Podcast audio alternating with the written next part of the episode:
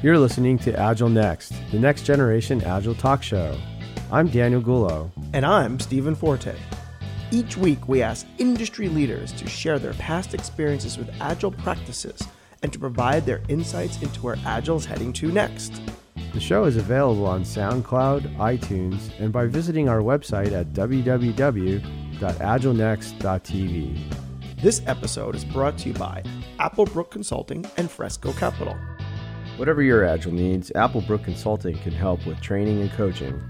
Visit our website at www.apple-brook.com. Fresco Capital is a global venture capital firm focusing on entrepreneurs building global businesses. Visit our website at fresco.vc. Episode 31, January 19th, 2017. Today on our show, we have James Gifford, who oftentimes goes by the name of Scrumando. James is known for his conference speaking episodes, and he's a well known Agile coach. He's one of the co founders of Agile Uprising, which was born out of the Heart of Agile conference, which he was also the conference organizer for. James is well known for his utility belt of Agile supplies and has contributed to my book, Real World Agility. So, welcome to our show, James. Thank you, Daniel. It's uh, it's a pleasure being on the show. So, walk us through how the Heart of Agile conference spawned uh, an entire movement within the Agile movement. So, so the Heart of Agile conference it was it was centered in Philadelphia, um, and I teamed up with um, my former consulting uh, teammate Jason Cusack uh, and the Genesis Consulting at the time that uh, I was with, and we had decided that we were going to um, get together with Alistair Cockburn. Um, he was he was in the you know it was around the time that he started pushing the heart of Agile. Um, his his movement around getting back to the basics of agility, uh, really focusing on uh, collaborating to deliver and then reflecting to improve. So getting back to the basics, distilling agile down to its fundamentals. Um, and, and we saw a lot of value in investing in that um, space and the notion and the idea um, because we run around with a really pro- pragmatic group of individuals. Um, so when when Alistair was like, any takers on this conference, um, I said, sure, why not? I have no experience planning events.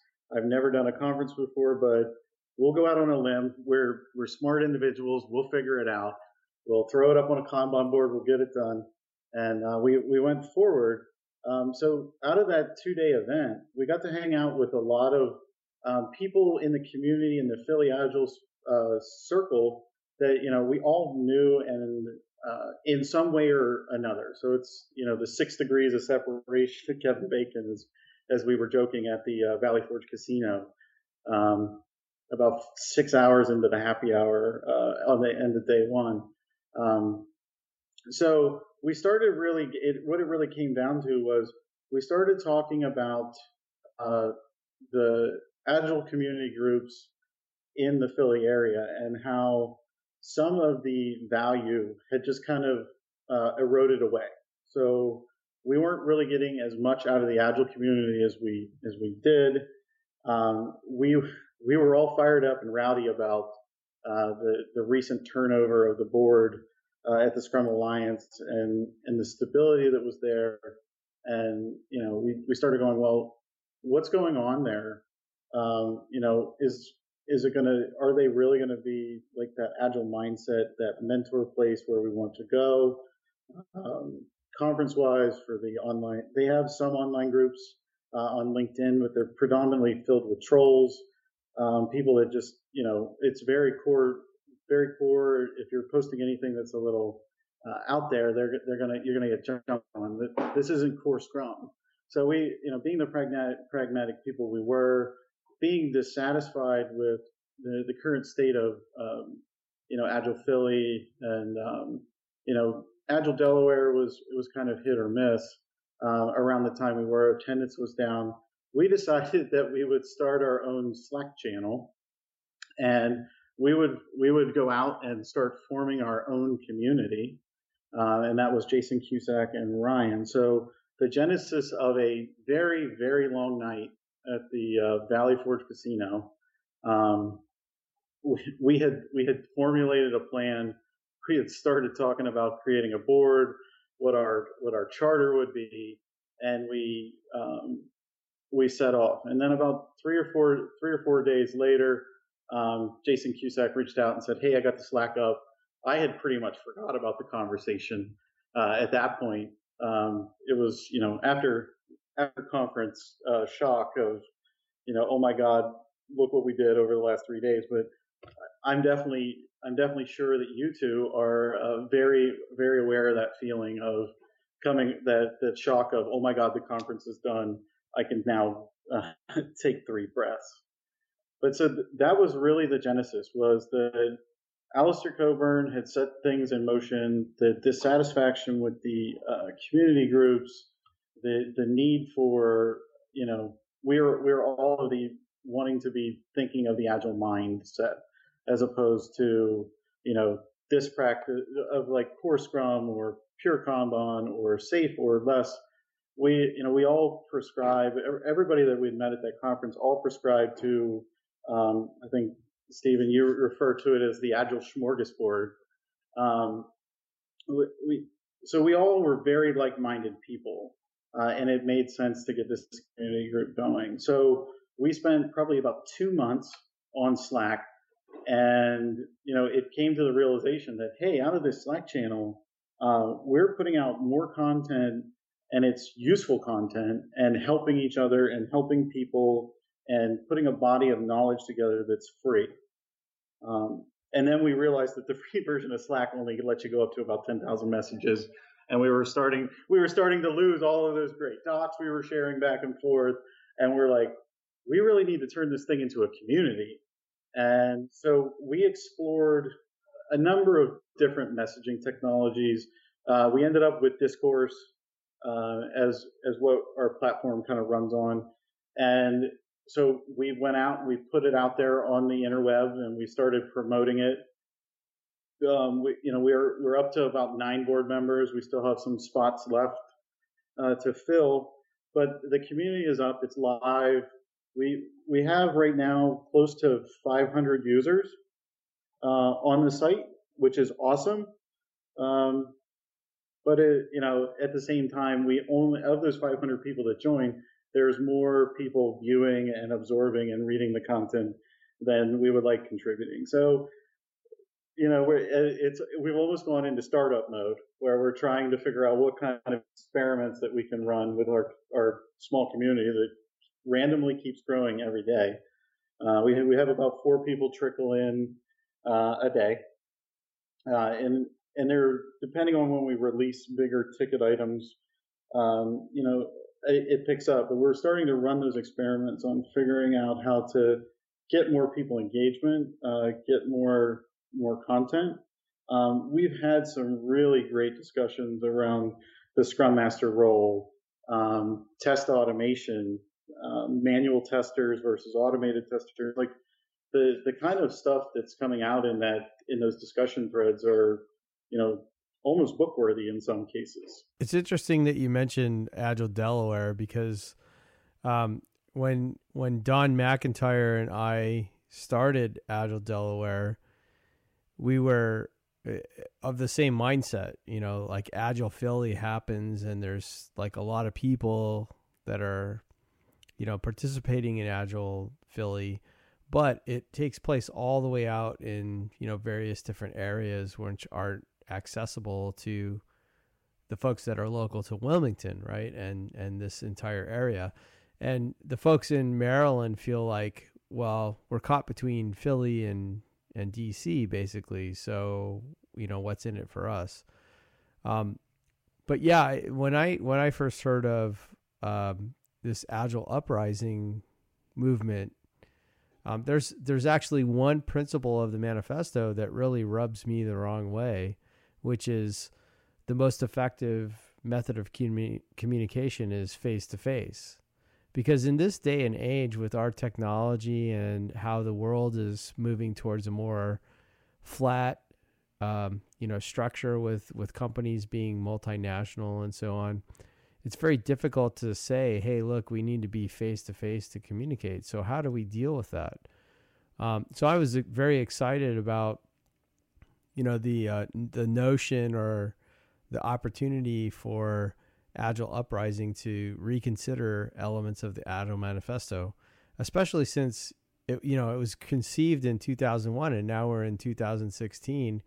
No changes have been made for like 15 years. So how agile is that, right? exactly.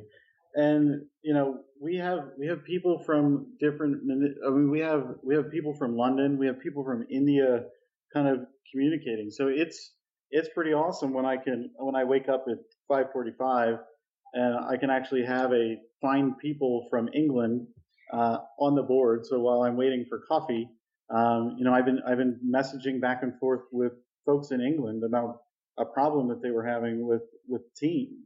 Um, so being able to, you know, we we uh, the moderators and as the board members, we also offer up some free coaching um, to people that, that need help. Like we, you know, we put that out there as as a free service. So we're we're also adding some some free coaching hours uh, out of this community. So I was on an exchange with a with a uh, coach in in uh, the UK that was that was really struggling with um, getting people to uh, they're basically at the scale. Uh, they, they were dealing with a really bad SAFe implementation and, and getting work broke down. Uh, so I was able to share with him some experimental work that we're doing with uh, Epic Mapping, which is a which is a spinoff of uh, Jeff Patton's story mapping, and uh, it's just story mapping upscaled into the actual portfolio.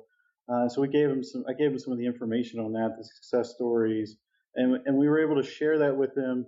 He he's he he um, he texted me in the middle of the day, uh, finishing out his day, um, and his he, he pitched the idea and they're, they're going to actually run the experiment at their company. We've, we've run it with some smaller portfolios and it's been dramatically uh, successful. So to be able to give that to somebody else, have that conversation with them, provide them with the materials and the support to go try something completely different that uh, fix a problem in their organization, you know, it's it's been really rewarding too.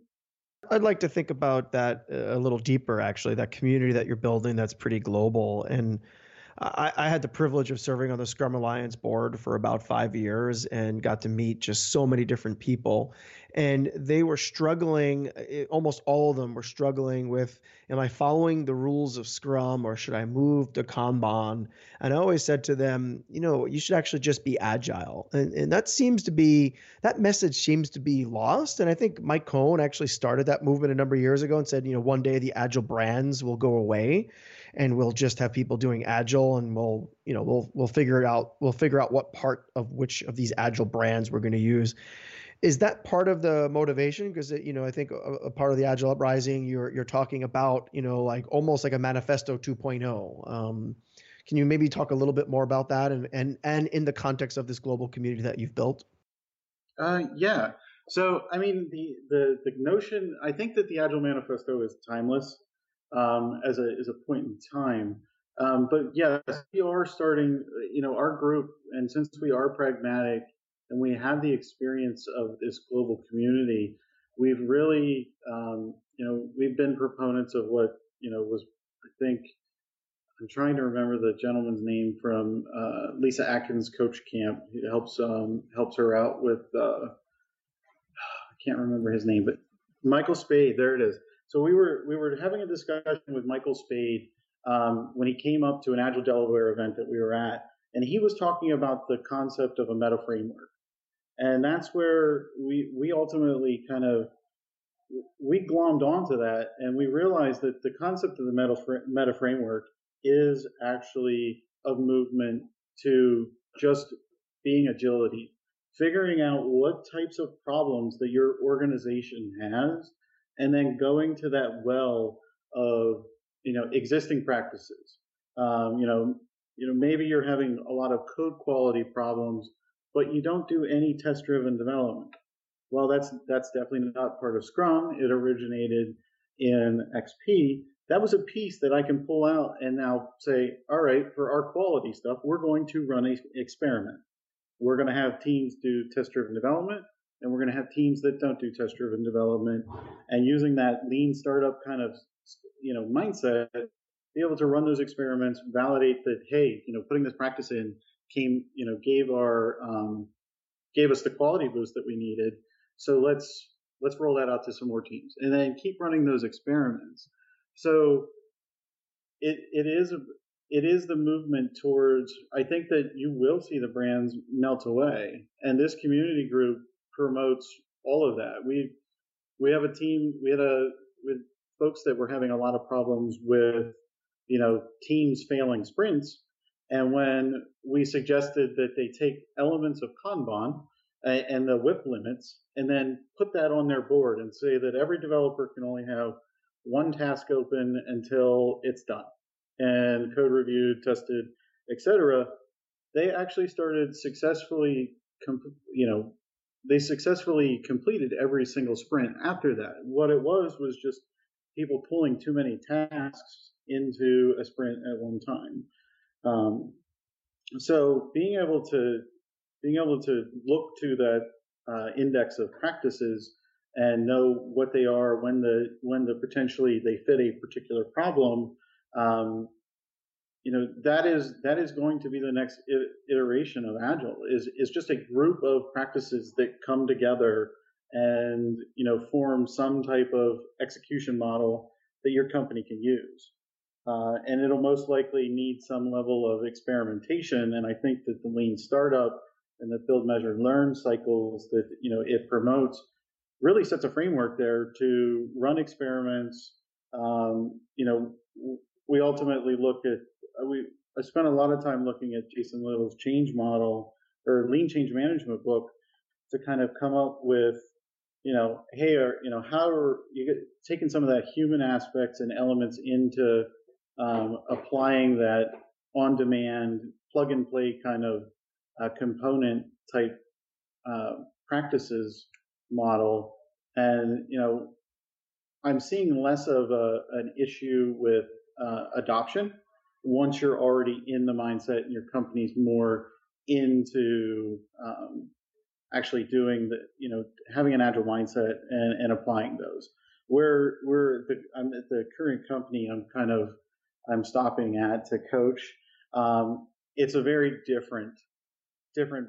Um, it's a, they don't have the mindset. They're they're in the they're in the throes of doing their 3.0 version of their agile transformation, and you know when we came in to do the transformation, we needed to ultimately we said, look, you're going to be better off building your own framework uh, and, and figuring out here are all your organizational deficiencies. Here's where you struggle to make decisions. Here's a set of practices that are ultimately going to get us being able to deliver stable uh, work to production. You're going to start to see a consistent value stream. Um, we ultimately couldn't sell them on just a uh, based on an assessment and this group of practices that that was going to be successful. So we ended up picking up you know, three quarters of disciplined agile delivery because they like that better than SAFe. I, you know, I, I let them kind of grab onto whatever scaling framework they were, steering them directly away from Dean uh, as much as I could. So it came down to it, it came down to LeSS and DAD, um, and they ended up going with LeSS. So you know, we we picked up as much of I I picked up only the amount of that I needed to to sell it to the organization that it was a prepackaged framework and then we layered in on the business side a lot of lean startup. We couldn't, I couldn't necessarily brand it with the concepts of lean startup, but the, uh, you know, with the name, but the concepts were there. We pulled those practices out of the lean startup and we injected them in the business. We applied that, we are applying that uh, epic mapping, which is the upscaled version of Jeff Patton's story mapping in to run their portfolio we pulled in elements of LeSS with the scaled product owner framework um, that they use. And, you know, at the, at the end of the day, they're using pretty much some good core Scrum practices or Kanban plus XP. Um, and then you know we're adding DevOps in. So you know ultimately we started with something that felt safe, something that they knew that I could buy off the shelf, and you know there were certifications for it. So like all of those kind of things, you know, help corporations feel warm and fuzzy. Um, but when it came down to the mechanics of it, we literally assembled a mishmash of practices that ultimately fit together. We've run experiments to to prove out the validity of it, and it's moved forward into a cohesive delivery model that isn't really that. It's not really the lean startup. It's not pure Scrum, but it's this hybrid model. And uh, and one of the questions I have then is when Scrum first came out, you know, about 15 years ago, and I would argue now we're at peak Scrum. When Scrum first came out, it really, you know, the, the, strength of Scrum is also its weakness, meaning its strength is that it addresses the development team. And sure, lots of people tried to adopt Scrum outside of tech teams, but quite frankly, we as a community stole Scrum from a non-tech team, right? If you look at the history of Scrum, it came right from Japan, it came from the manufacturing industry. So because you know, Schwaber et al. took Scrum and they've modified it and, and adapted it to IT.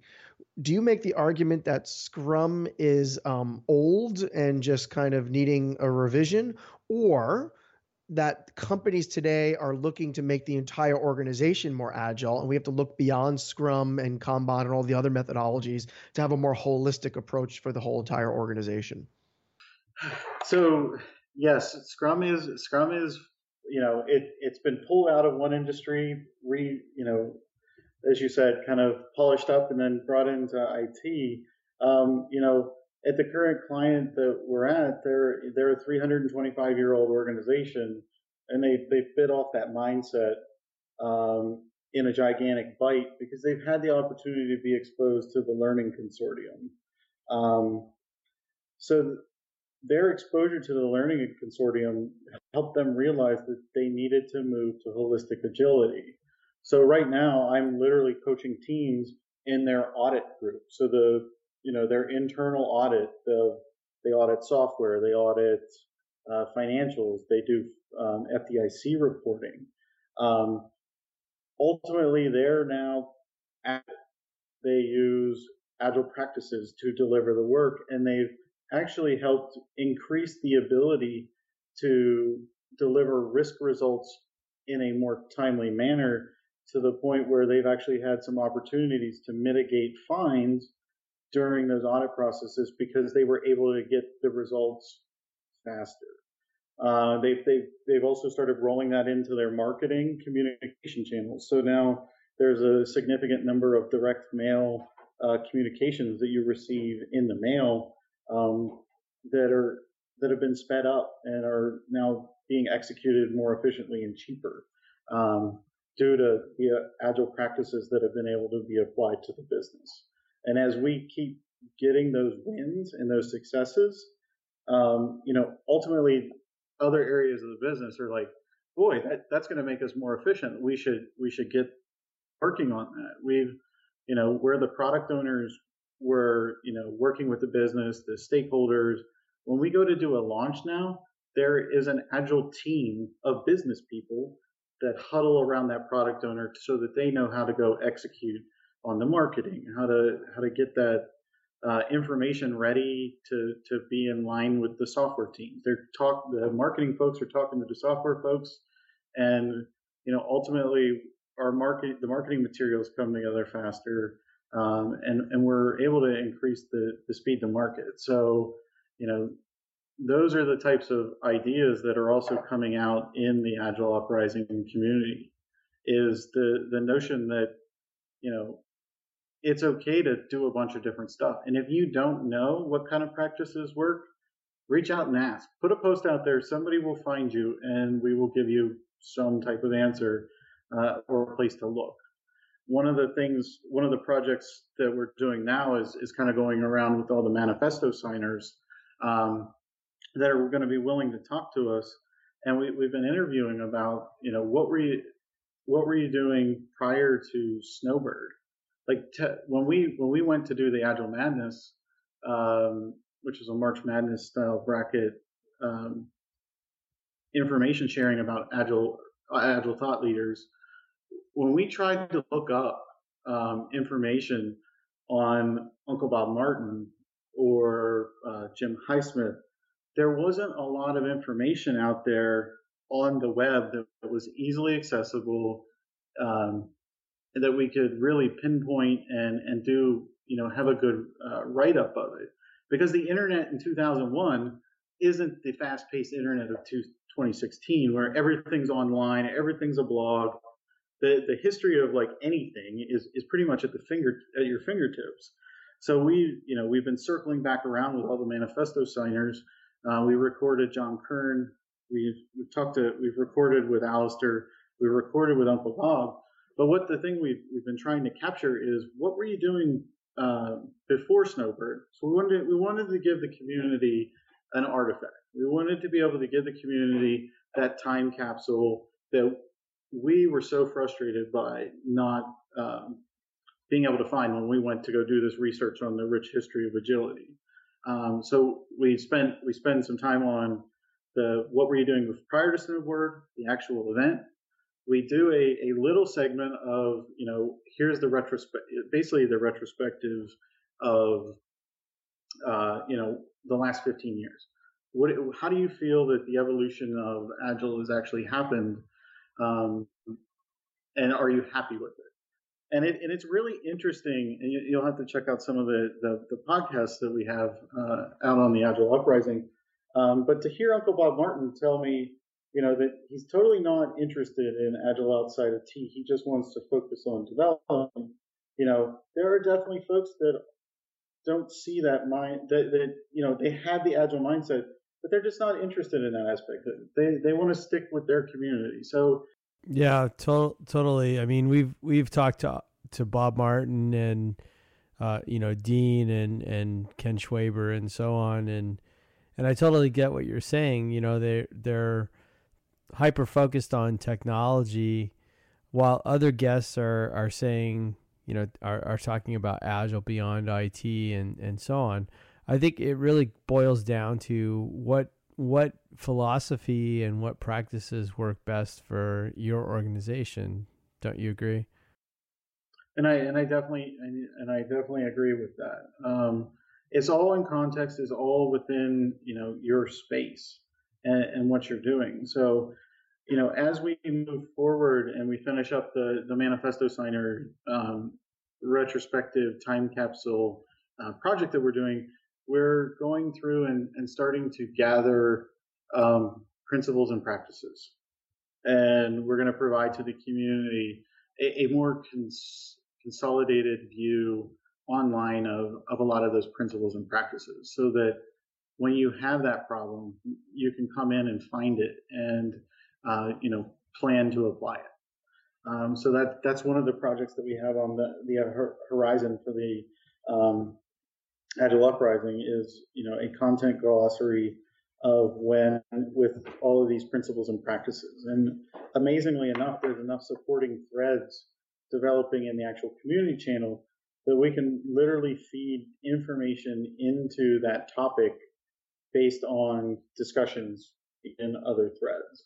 So if you want to read about test-driven development, uh, you know, you can come find the actual artifact test-driven development, what it means, when when it could be very useful for you, which is always, but that's that's most people that that's debatable. But um, and then you can actually reference threads of people actually talking about test-driven development when they use it, when they've solved the problem. So being able to create this cross-functional database of factual information from like books and the interweb, and then actual people talking about it.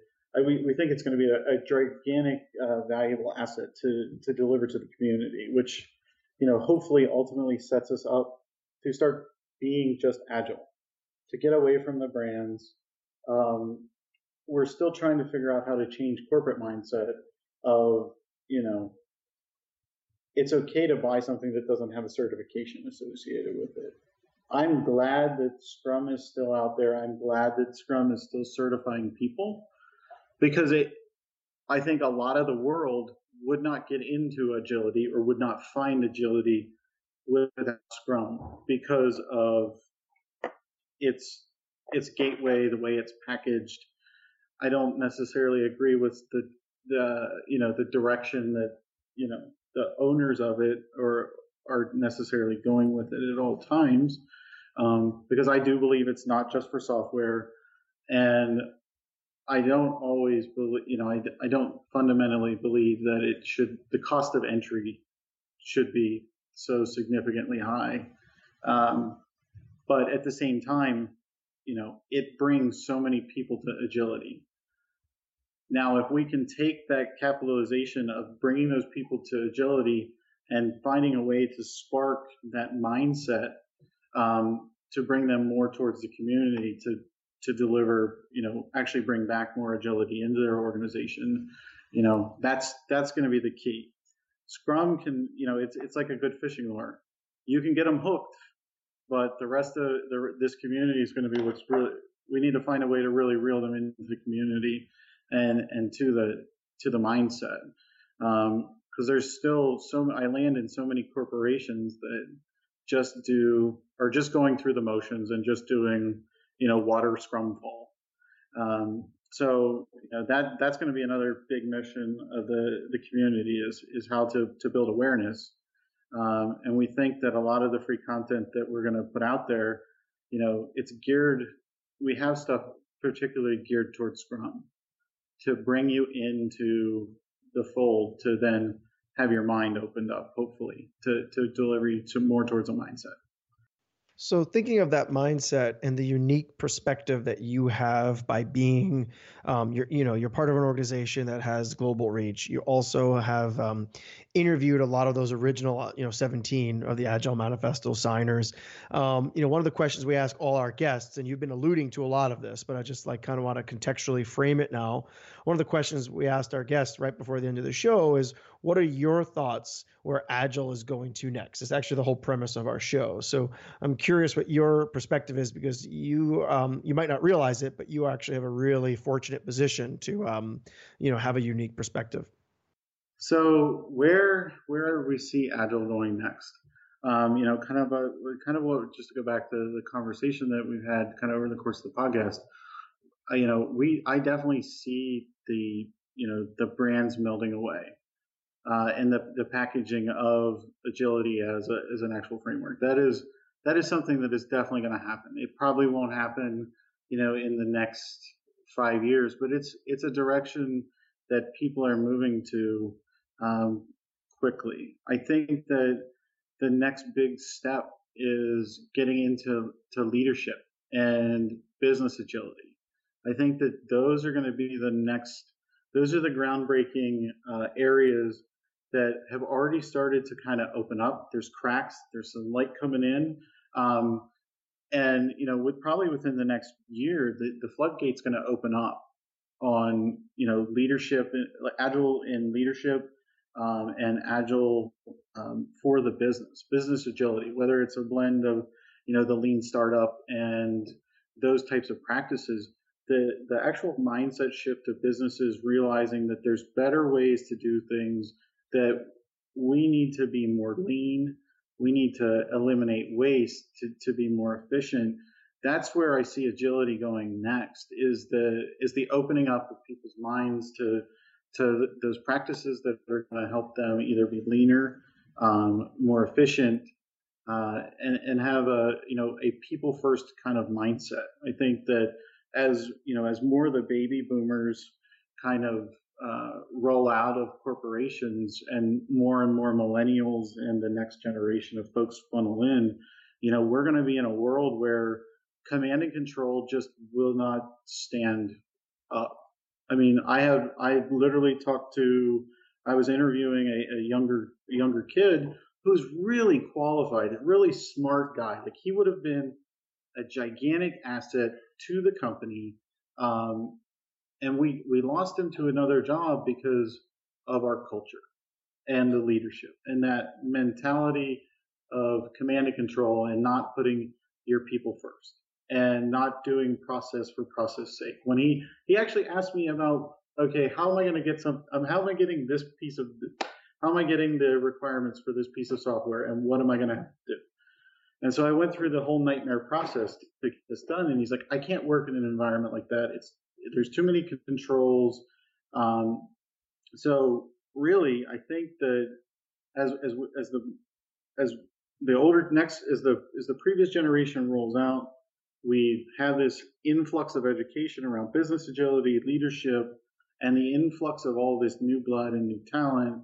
You know, there the birth of Agile 2.0 is is real. The the expansion of the mindset is there. Yeah, and and you're you know you're so involved in many different aspects of of uh, you know the agile community, um, Scrum, and and and so on. So, talk to us a little bit about what's on the horizon for you, James. I mean, what do you have planned in, like, say, the next six months, uh, year, and so on? So, in the in the you know in the upcoming in upcoming in but in the upcoming bit of first part of 2017, um, I'm launching a where I'm ultimately launching my first startup.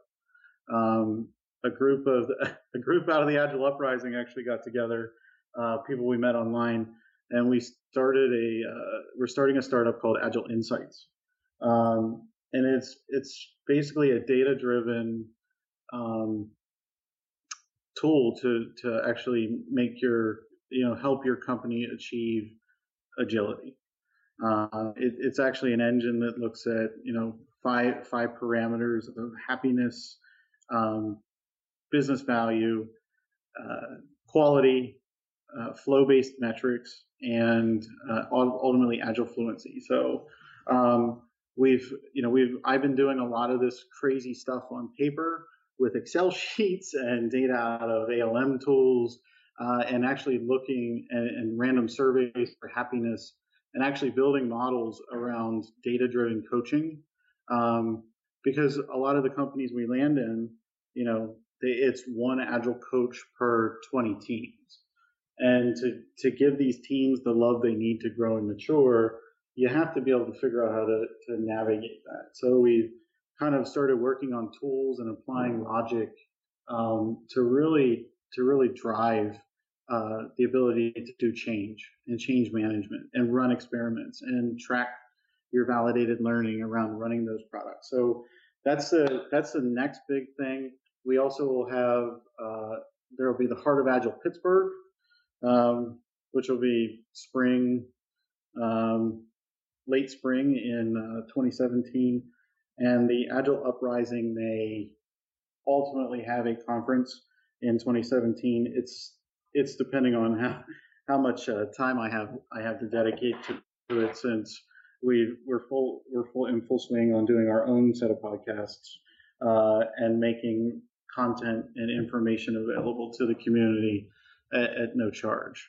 Um, and then you know like I like we said when we first got on you know I'm I'm ultimately targeting to try to speak at about five different conferences. So hopefully you know we've some hopefully I hit I get to hit the Global Scrum Gathering uh, this year again in San Diego, and uh, Mile High Agile are the are the next two on the horizon. Then I'm waiting to find out whether I'm, I'm going to San Diego and Denver. So um, and I, I actively blog at uh, Scrumando.com. Well, well, James, aka Scrumando, it's been a pleasure getting to know you over the last year since we met in Phoenix, and it's been awesome having you on the show, uh, taking part in a great conversation with Daniel and myself. Thanks again for coming on the show.